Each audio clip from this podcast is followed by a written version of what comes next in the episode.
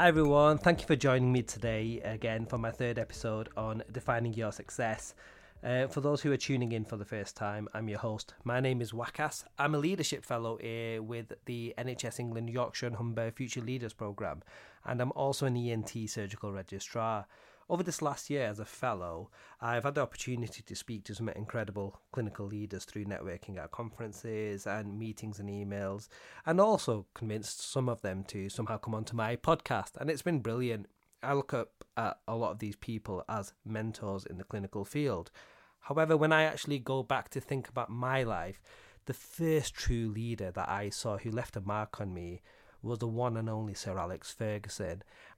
And that takes me to sport, an area where you find some great leaders and people who've achieved some incredible things. So, before I introduce my guest, let's just think about adversity as a term. Adversity is sometimes seen as a barrier to progress and us succeeding, but at the same time, this is an opportunity where we can potentially learn from our failures. And these complex situations sometimes open up other opportunities that we didn't actually expect to come. Uh, it's just important that we are ready to actually grasp these when they do arise. So, moving on to my guest, and it's a pleasure today to be joined by a good friend of mine, Ben Watson, MBE. Ben's a double Paralympic gold medalist and he won two golds in Tokyo in the 2020 Paralympics in the road race and time trial in the C3 category. Ben was quite late to cycling and was picked up at a Talent ID Day by the GB team in 2016, but was competing for the team by the next year. He's currently training and is hoping to compete at the Paris 2024 Paralympics, and I wish him the best for that. And I'm sure that he'll absolutely smash it. It's great to have you today here, Ben. Cheers, Wakas. So, just starting with the interview, really, I thought it'd be nice to find out what success and failure meant to you as a child growing up suppose every, everything begins when you're a child, doesn't it? Um, success. I suppose everything from sort of winning sport. So I suppose before being ill, I played a lot, of, quite a lot of sport. Um, everything from sort of athletics to sort of like football. Um, not particularly to a high level, just like school. Um, and then I suppose doing well in exams, musical and sort of school exams as well. So I suppose, so I suppose for me, success is effectively succeeding in things I was doing, but I don't think there was ever a huge amount of pressure. I never put a huge amount of pressure on myself, definitely. trying to think back to what, 20 odd years ago.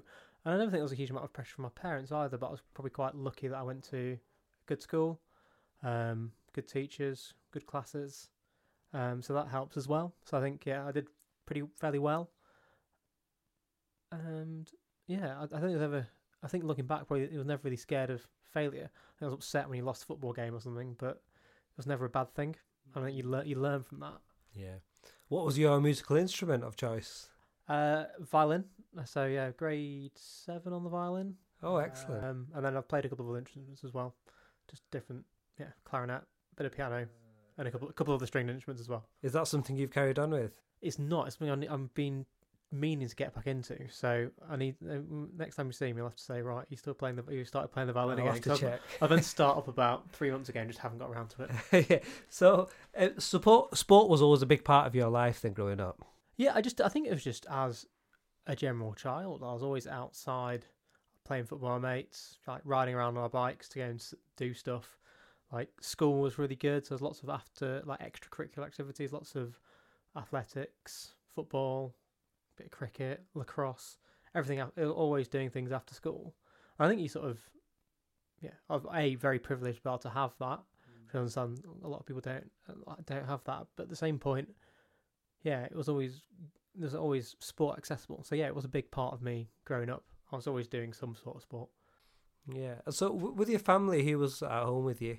So it was my mum and my dad. Um, my mum um, used to work for an IT company, and my dad was dad was either here or not here. Sounds very like a very stupid statement to make. he worked uh, for outside broadcast, the BBC, so he was either away, like doing filming things like Glastonbury to Songs of Praise. So yeah, either end of the spectrum there, Glastonbury Songs of Praise. So, so free tickets to Glastonbury? Not no, unfortunately not. I wish. I think I think that was probably the case in the nineties, but after that, I think this the, the old freebies and the handouts stopped. Um, but yeah, he was either he was away for large periods of time working, then be back home. So it's sort of similar to the job I'm doing at the moment now, where I'm away for a couple of weeks and then back for a couple of weeks. But um, so yeah, I think Mum did quite a lot of the bringing up. She's a yeah, a bit of a bit of a, a rock. My mother, she's a bit of a weapon. Well, she seems to have done a great job. Wow. Uh, Good, that'll make that'll make a smile. Yeah, I'm sure you agree. um, so cycling, uh, obviously, it's a big part of your life now. But when when did it start becoming a part of your life? So, cycling came. I, I had a bike as a child, as most people do, and just rode around seeing mates. And then I caught uh, disease called Guillain-Barré syndrome when I was 14. So effectively, it left me with weakness built in my lower legs, um, a bit my hands and things like that. But I couldn't run, so I couldn't do the normal sports. So I ended up get buying a mountain bike off a friend of mine, um, and uh, mountain bikes, uh, race mountain bikes for university. Like had road bikes. Um, so yeah, really from like 15, 16 really, all the way to now.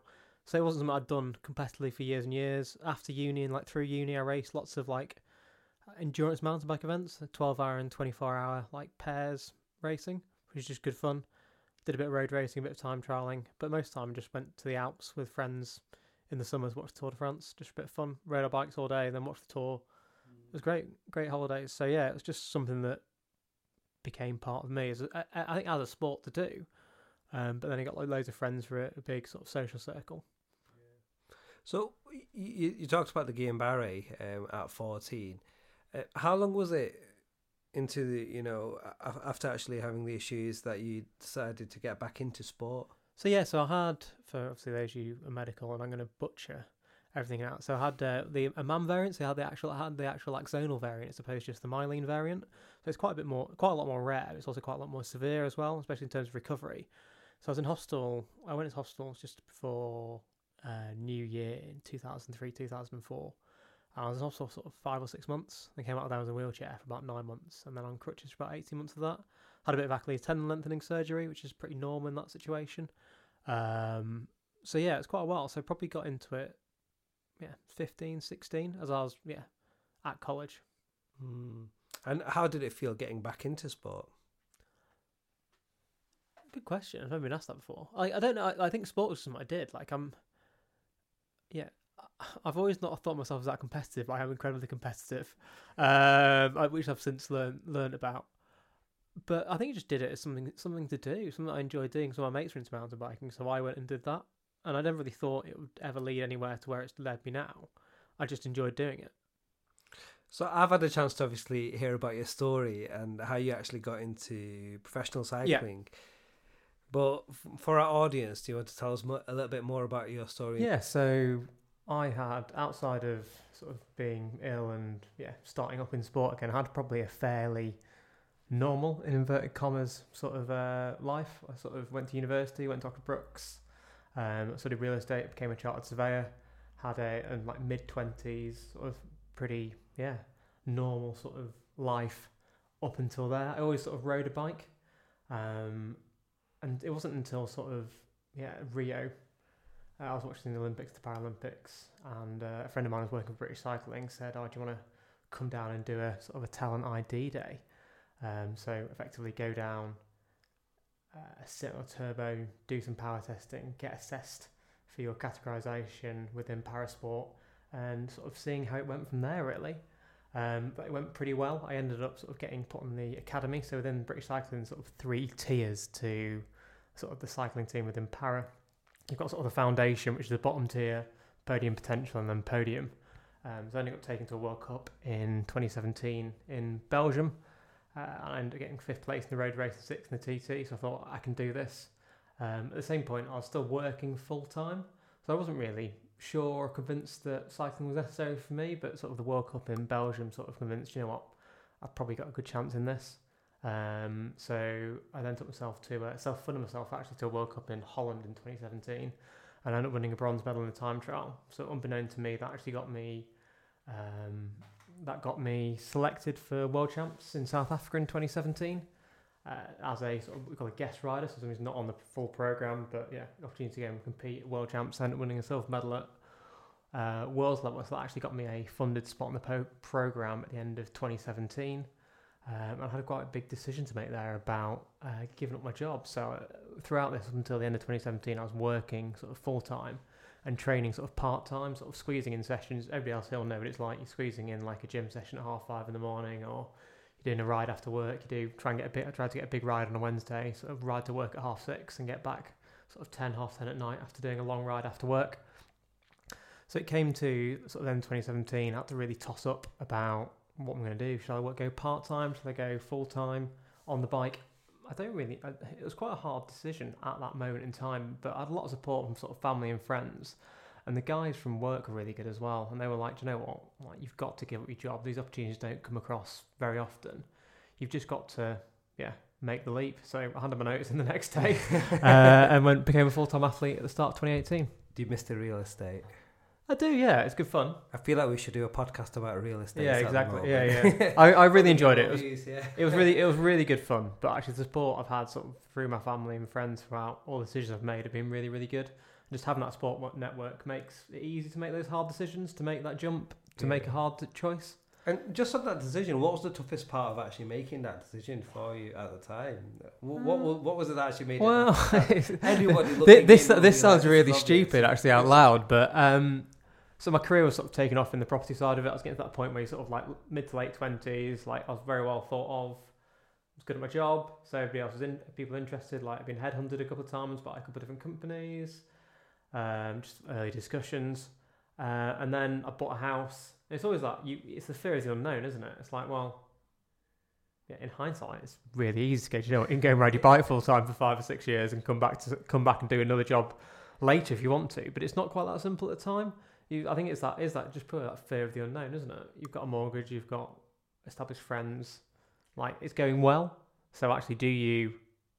Yeah, it's not a hardship approach. If you know what, everything was crap and decided to make it make a chance and go because of that. Actually, everything was really good. I think that was made it a bit harder. Like, woe is me, I had a nice job and a well paid job, and I've gone to ride my bike for my life. But it, like, actually, that's, that was actually hard than I thought it would be. In hindsight, it's really easy looking back, going right, great, because it's gone really well. I suppose you've always got a danger of what if it goes wrong. But actually, having people there to say, you know what, you've got to take the chance. If it goes wrong, we're here as a safety net.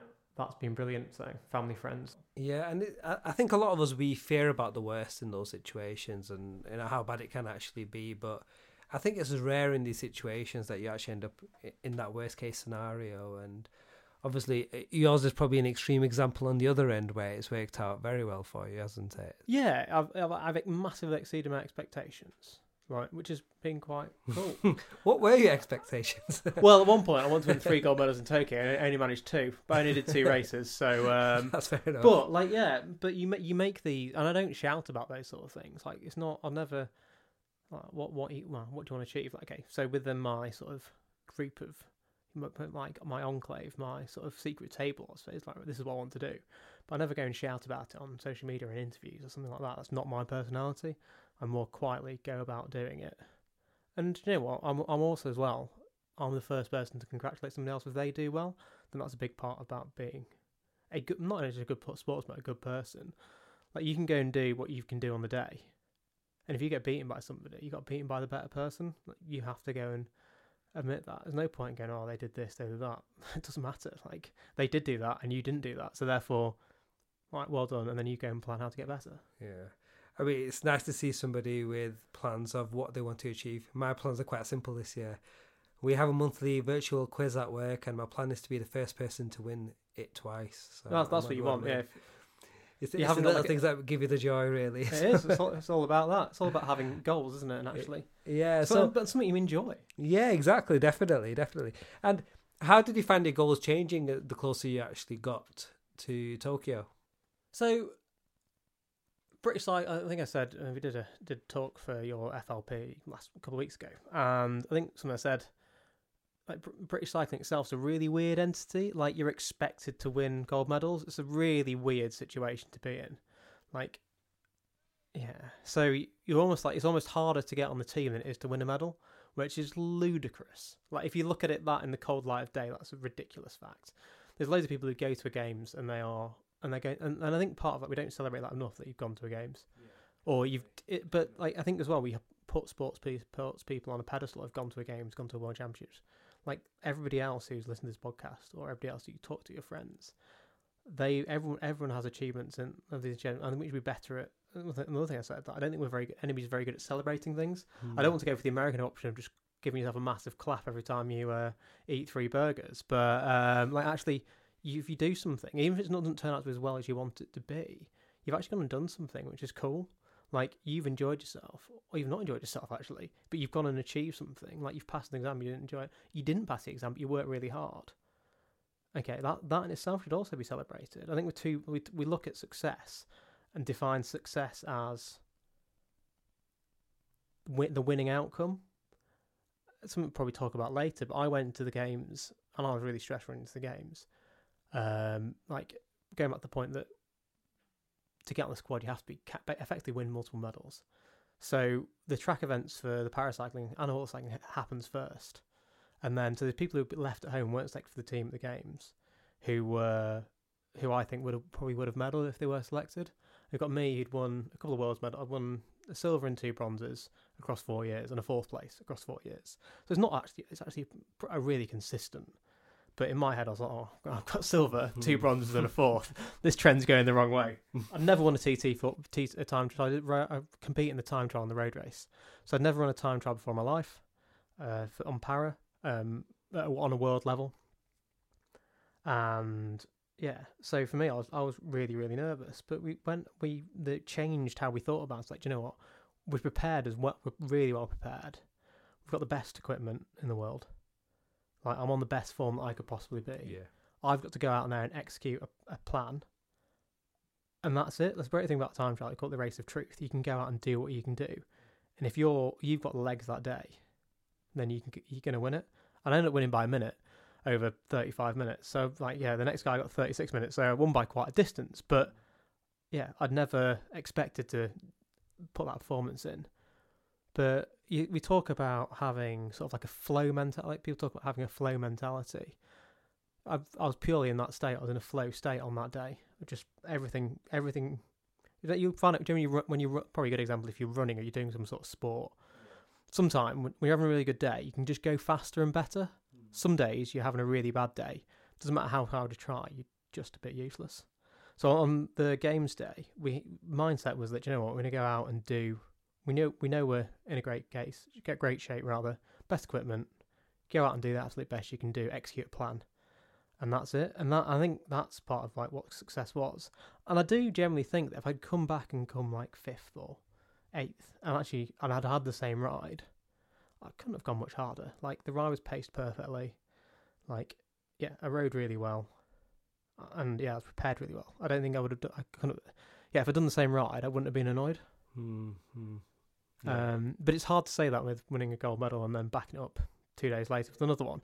Um, but yeah, I just felt I was in absolute flow state, great legs, and yeah, just yes, yeah, yeah, you nailed it. It sounds like yeah, and you you talk about your second gold medal as well about the weather being torrential for the day. Yeah, so the road race, the the road race was really well. I, I quite like racing in the rain. Like I'm, I live in Gloss. We used to live in Gloucester Peaks, which is the wettest place in the world. The reason it's not officially the wettest place in the world is all the wet, all the rainwater measuring equipment gets too wet and it breaks.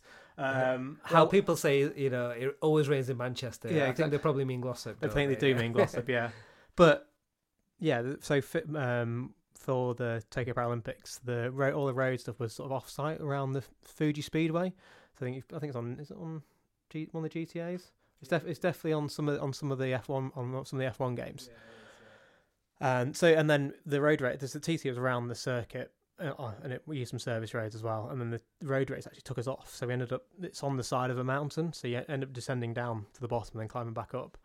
And woke up in the morning, and it was absolutely torrential, and I, I quite like racing in the rain. I, I, I, my girlfriend will tell me off as usual in these situations, but I always complain about training in the rain, but I love racing in the rain because I know I go well in it, and everybody else doesn't go as well. So you've got like half the like the Spaniards and the Italians just sit there looking terrified. Um, and yeah, that's all you need. Uh, sport's a mental game. Like the physical is part of it, but the more and more I think about it, like I know when I'm going well, I'm my head's in the space. If my head's not in it, you're not going to go well. Um, and yeah, I knew from the pedal stroke that I had, well, from the TT, I won the TT by a minute over 30 odd minutes. I knew I had great legs and the course suited me. The rain suited me. It was technical. And then halfway the race, I tacked on the descent. Somebody gave me a little gap, a second, half a second to a corner. Turned that to three or four seconds out of the next corner. by the bottom of the first half percent, it was five or six seconds, a little ramp up. I thought I'd just go full gas here and see what happens into quite a technical section, which is quite slippery. And I, knew, I was on my own then. I was like, right, I've just got to go as hard as I can, see what happens. By the bottom of the I had 15 seconds. At the top of the climb, had 40 seconds. I was like, you know what, this is just right. We've now got the gap. We've just got to stay upright, not having mechanicals, and get to the end. It's not very romantic, really. Yeah. Um, and then yeah, they have like you have like a commissaire's car that comes back and give you gives you time gaps. And a a lap later, the commissaire cars came back and said, "Oh, a minute and a half to the peloton, but GB rider chasing at 50 seconds." That was my teammate Finn, and he'd ro- he'd caught me in a race like in a similar situation earlier in the year. I was like, oh, "I'm not having this." So I ended up just pressing on pressing the button, like, right, just go hard for a lap, see what happens. The gap went out to a minute and a bit. And I was like, right, I'm- in control of this. And go back to that mental thing. Once you know, if you're being chased, if you know that the person who's chasing you, you can affect how far how far that gap is. Like a minute's a really long way on the road. It is, yeah. Like if you try, so we average 40k an hour. So a, a minute on that's five, 600 meters, 600, yeah, 700 yeah, meters. 100 It's a lot. It's a long way.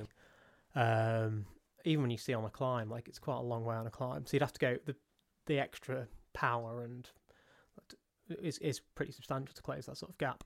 But that's not what you think about in your head. You're like, right, okay. Once once I knew that by if I pressed on, the gap would go out. I knew I had a safety net. And then the final climb with like so I had two laps with Finn chasing me. And the final climb I just went as pretty much as hard as I could. And I was like, well, if somebody can catch me on this climb, put a minute to me on this climb and I go flat out, then that's it. Uh, and then yeah, my coach and I joked about coming across the line on your own. Um, yeah, and we did it. And it was great. It was great. I really like people like, what's it feel like to win a gold medal? Like it's it's a cool sensation. But for me, I think I've always had a more of like a process athlete. I've mentioned before. I think you've got process or outcome athletes. Process athlete or an outcome athlete. I'm very much in the process style and reflection. Like, yeah, actually, what I remember more about that is actually executing it well. All the training went up to it. All the all the like the bad stuff you go to. Like I crashed really hard for Worlds in 2021. I hit a, hit a wall at 40 miles an hour. Like three days out from racing. Um, still came fourth in the TT. And it's all like that stuff stuff that brings out the performance. Like the medal itself is it's cool. Like I'm Paralympic champion. That's a great thing to say. But for me, the journey is more important than the success because if you're only interested in the success, cycling as a sport's not a very good sport. If you're gonna make, you lose far more than you're gonna win. Yeah. Like I can probably think I can count. I can at least can use two hands now to count how many races I've won. Um, Yeah. but it's not very many compared to how many races I've done. No, I mean you've you've touched on process and outcome as well, and Yeah. you know, I think one of my favorite books out there talks about you know it's it's about the journey before the the destination Yeah. per se. Um, I've heard you previously talk about what defines success for you, and you touched on it a little bit now. But what does success and failure mean to you? I think success is all about doing the best best that you can do. I was going to say achieving something, but I don't think it is. I think it's about doing the best thing that you the best that you can do in a reasonable way. It's really just not very sexy and not very exciting. But I think we're so I don't know. The modern world is all about silver bullets, for want of a better phrase. It's all about this workout, this diet, this fad to do X, Y, and Z. Fundamentally, to get really good at things, you have to do the basic things really, really well. And if you do the basic, the basic things really, really well, and you're happy and you're content, you're enjoying yourself, you are going to succeed. But that's that success is anything. Success, anything from do you know what? For some people, it's going to be getting out of bed in the morning. Like some people, like some of my mates, have had like pretty bad like depression and things, and getting out of bed's a big thing for them. That's that's fundamental success. Whereas the other end is is is winning gold medals, or and then you've got yeah getting a promotion, getting out getting out on the first date with a girl you fancy. Like success itself is is is a massive thing. I think we're so we look for something to define it against. So we look at a point in time. We look at a an event that is success, and that can be success. But the success as well is success every day. It's you doing stuff. It's you being a better you than you were the day before. Um, yeah, so it's quite a, a zen answer, but I think it's I think success is really wide. I think failure is part of success. Like without, it's, you can't have the highs without the lows. You can't have success without failure. But failure is failure is not failure. Failure is just a learning. You have to learn from your failures to have If- success. yeah, if you don't, and like I think people beat themselves up about failing. Like oh, you can do bad things, you can do horrible. But like I'm not saying you should do bad things, but I'm saying that you, as long as you learn, like you have to, like they're here for you to learn from and to go. Do you know what? I didn't do that in a very good way. Hmm. So therefore, going forwards, I have to change my actions, my behaviours, even for certain things, or I have to change. You know what? How I approach that was eighty percent good, twenty percent bad, or even if it's twenty percent good, eighty percent bad. I've got to learn from that and move on. So I, I think failure and success are really connected, Hmm. and you you can't have one without the other. Uh, is that is the fear of failure? I think that stops a lot of people probably pushing themselves to, to, to that extreme to put themselves in that situation, really. But I think a lot of success can can come from that as well. Where you, A huge amount. You've you've got to take the leap to do it, and I think come back once again we come back to that support network, like, and you have to do, work out who, what you're doing it for. Like at the end, so I've always found this quite harsh, but it's not. End of the day, no one gives a shit about what, you're doing, Yeah. other than like your family and your friends and stuff. Like, okay, great. Um, in like say, let's say Marcus Rashford, great guy, great footballer. Okay, he, he might not be a very example, but like, okay, he's a, when he stops playing football, he'll stick with his charity work, which is really good. But that, and that's his raison d'etre, isn't it? But like, he will not be a footballer anymore. He'll be known as somebody who scored loads of goals for Manchester United, won a load of load of stuff. But actually, fundamentally, at the end of the day, he's I've never met the man, but he's he's a very like from what I've heard about him, he's a, he's a nice guy, very principled, hasn't forgotten where he's come from, and is actively working to sort of fight that. So he he he I don't know if he does understand this. I'm talking about Marcus Rashford like I'm not, he's my best mate, but like he's he his he, like he's got something in there that's that's worked for him. But the football thing is a facilitator for something that he really well, obviously enjoys the football, but he, he can now use that to talk about something that's dear to his heart. But like you and I, like me going to win the games in ten years, right? I'm on Wikipedia, I'm in the record books. But oh yeah, Ben Watson. I'd rather be known as oh he's a nice guy than oh yeah he was a prick but won won gold medals. Like I don't want to be that. Per- I'd much rather not win as much and be known as a nice person who is actually fair and yeah principled and moral and somebody who had yeah who, who's gone about and just yeah being competitive to the nth degree. So that's really nice to hear that because it, what you're saying is su- success is uh, subjective to each scenario and each Incre- situation. incredibly and it's different for you as a person as well for each of these things. So, I mean, for myself, I probably shouldn't um, put my success on trying to be a professional athlete in five years' time. I think I'll Well, pro- give it a go. probably I'll have to find the right sport. Yeah, key. snooker. snooker might be the one, yeah. Uh, but you know, it's it's great to actually hear that as well, and I think it's quite motivational for us all that we shouldn't be too harsh on ourselves as well. And I think we, I think we are. I think like especially with the social media world as well. Like, I think I'm quite grateful that we're of a similar age. When we grew up, like you didn't have social media, we didn't have phones. Like, without sounding really old, there are some really really good uses for it. But everything you see is a snapshot of somebody's perfect life at that time. They're putting something on social media based around the good stuff. I know it's like, oh, the- we we people put real versus Instagram stuff on, but still, even that's a little bit that's thought out and filtered and stuff. That you don't see the point of actually, do you know what you after you break down in tears because you had a crap race, or like, do you know what you question why you're even doing things, or yeah, you end up just yeah wondering, and you, and you have a couple of weeks of yeah not performing to your best because actually you're not particularly happy because things aren't going, and you have to look at something in a wider place. I think we're so going back to that silver bullet thing. We're so used to having everything is marketed as mm-hmm. this is the best thing to allow you to achieve X and Y. yeah, uh, you've talked about that self compassion, kindness to yourself as well. How are you kinder to yourself? What do you do to help you? Good question. Like I suppose I'm, I'm probably not very good at it, but also quite good at it at the same time. I'm generally quite. I get really like we're talking about sort of levels of stress. I'm generally quite a chilled out guy, but then if I get stressed, I have a bit of a explosion, and then right we have a have the emotional response and uh, emotional response, and then the rational response. But I suppose like, okay, for example, recently I've had some issue, technical issues with my bike setup. And I got really annoyed about it yesterday. I'm going to a World Cup. I need to do well in these World Cups in a couple of weeks to get selected for well, get selected for World Champs, and then do well there, get selected for the games. So there's always we're always looking ahead, looking ahead, looking ahead. But actually, the point is, you know what? I got annoyed at that. So okay, some things have happened, but I can't affect anything that's happened in the past. I can only affect things that are going forwards. So it's fine to have be a bit upset about things. I think people have to get you have to get upset about things, otherwise you can't process it and move on. I don't know. That might just be how I work. I I don't know. I studied very briefly studied a little bit of law as a module at university, and something that really stuck with me is, is the man on the Clapham omnibus, who is like who is your definition of the reasonable man. So if mm. you've reasonably done as much as you can do, and that's quite a good level to sit on. Like if you've if you've do you know what? If you need to lose, like for me, let's take weight for example. My my weight fluctuates. I need to be better at that to be a better. And fundamentally, you weigh less, you go a bit quicker. Um, my eating's probably about 80, 85% at the moment, but it's not coming through the world, so I find it really hard to focus. So I'm not beating myself up, but you know what? I'll have a pizza every now and again.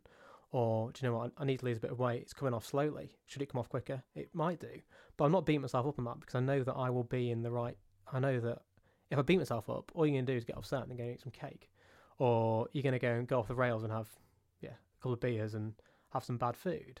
Like that, it's more important to be consistently at 85, 85 90% and allow yourself a little bit of bad stuff than trying to live like a monk for two weeks, then crack for three days and try and do that. I think I'm generally quite forgiving on myself overall. And I think that's quite a good thing because I'm never too worried about, I'm not too worried. That's probably one thing.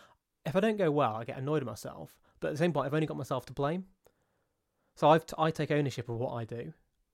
And if I'm not training or haven't asking the right questions or getting the right setups, then that's for me to sort out. Okay, I've got a really good team behind me, but also it's on me as well to make decisions around what I'm doing day to day. Mm-hmm. Yeah. So you you talked a little bit about what helps you as well, but Yeah. it- just in your life, what have been the the things that have helped you the most in regards to people or experiences to to succeed in eh, in life? In, in I, th- I think fundamentally, my parents, my parents have been incredibly supportive. They're really like they're always they'll just drop what they're doing to come and help me, and save my sister, and save my friends. Like, yeah, they'll all, yeah. It's just that that sort So of don't forget your partner. Don't well, exactly. No, so and, I, I, like, and that, that that was prior now, and now and now I live with my partner, uh, and she's really good as well. And she's got a hard job. She's a doctor, like a lot of people listen to this podcast are. And it's hard, and I like to try and support her, and she supports me, and it's hard. Like we live in a very busy life, don't we?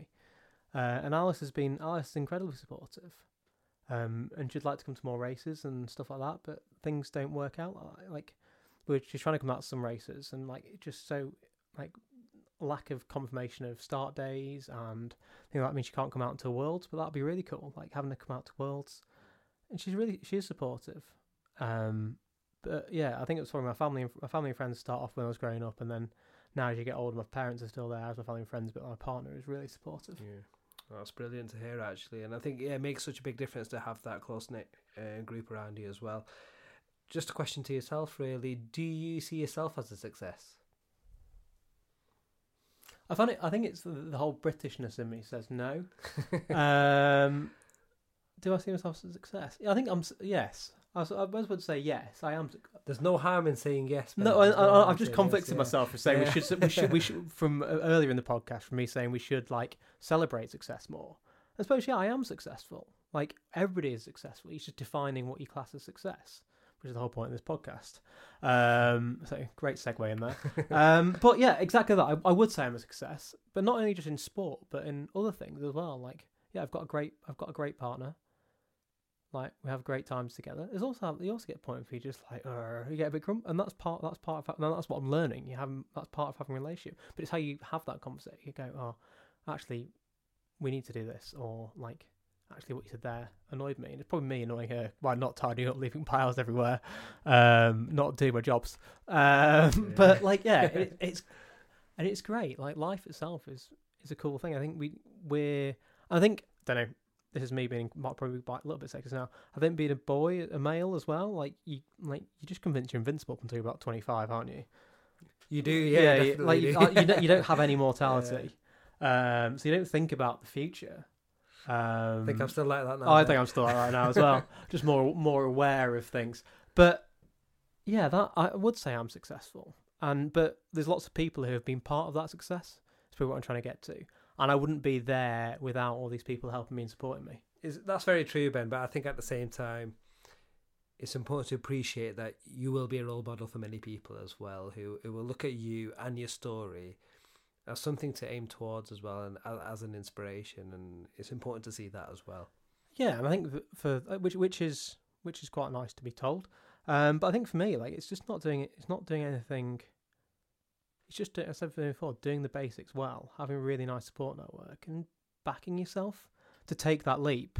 But also, it's easy to back yourself to that leap when you've got the support behind you. Definitely, yeah. And again, one of the questions I do like to ask all my guests is: Is there any barriers, either mentally or physically, that you've had to overcome in your life, and what have you learned from it?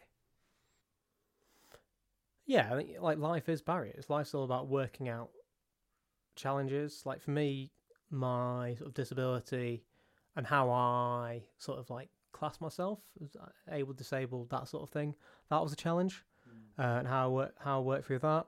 Um, just take today, like challenges every day. You, face challenges, don't you? It's about how you deal with them and what.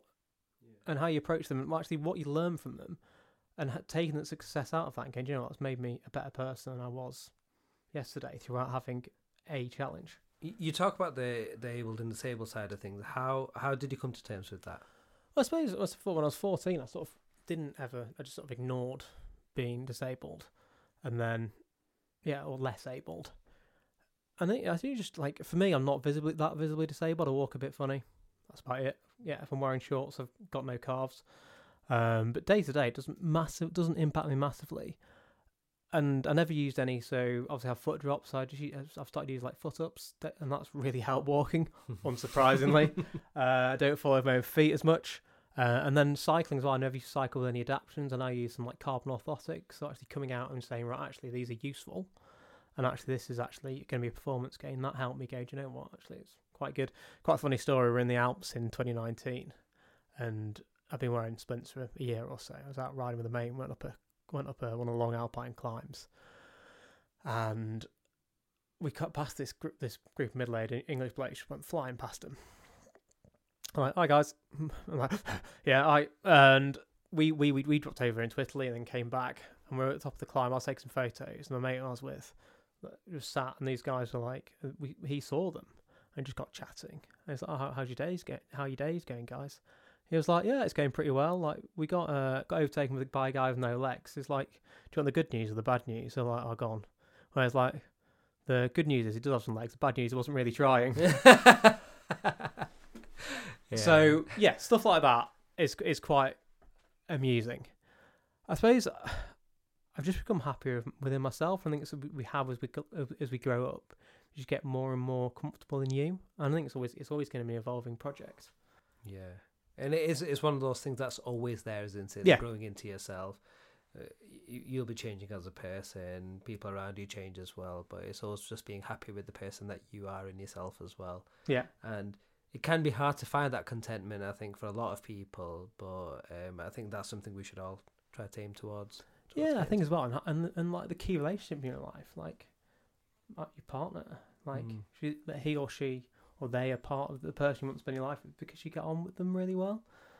Like, yeah. and that's that's a great thing. Like they have, like yeah, my partner's great. I love her. She's cool. Like yeah, brilliant, brilliant human being, friend and partner. Like we, you spend so much time with them as well, and they have to be. But it's uh, these relationships yeah. you have, which are I think shape you and them, and it's how you sort of grow together. Is quite hmm.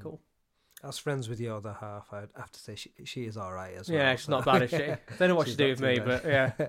and uh, just to finish the podcast, I just wanted to ask one more question. So, uh, I like to ask my guests as to one piece of advice to give to a younger self, uh, like a twelve-year-old, thirteen-year-old, for yourself, even you know around that time as a yeah a lot of big changes in your life. But going back in time, what one piece of advice would you give to yourself?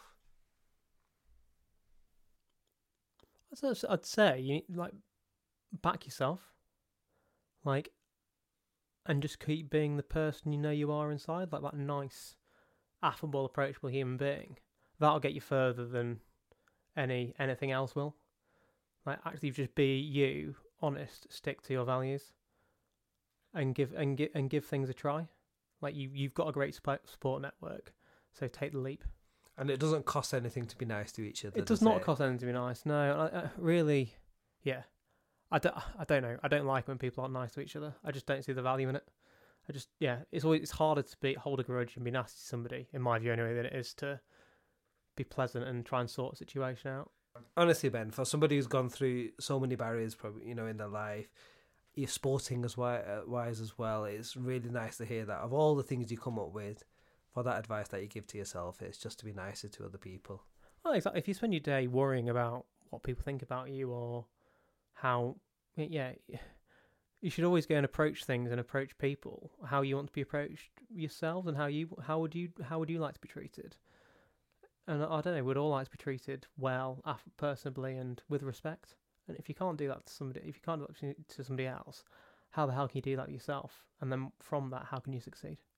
Exactly. No, thank you so much, Ben. I think we'll probably finish on that note as well. But thank you very much for joining me today. Thanks for having me.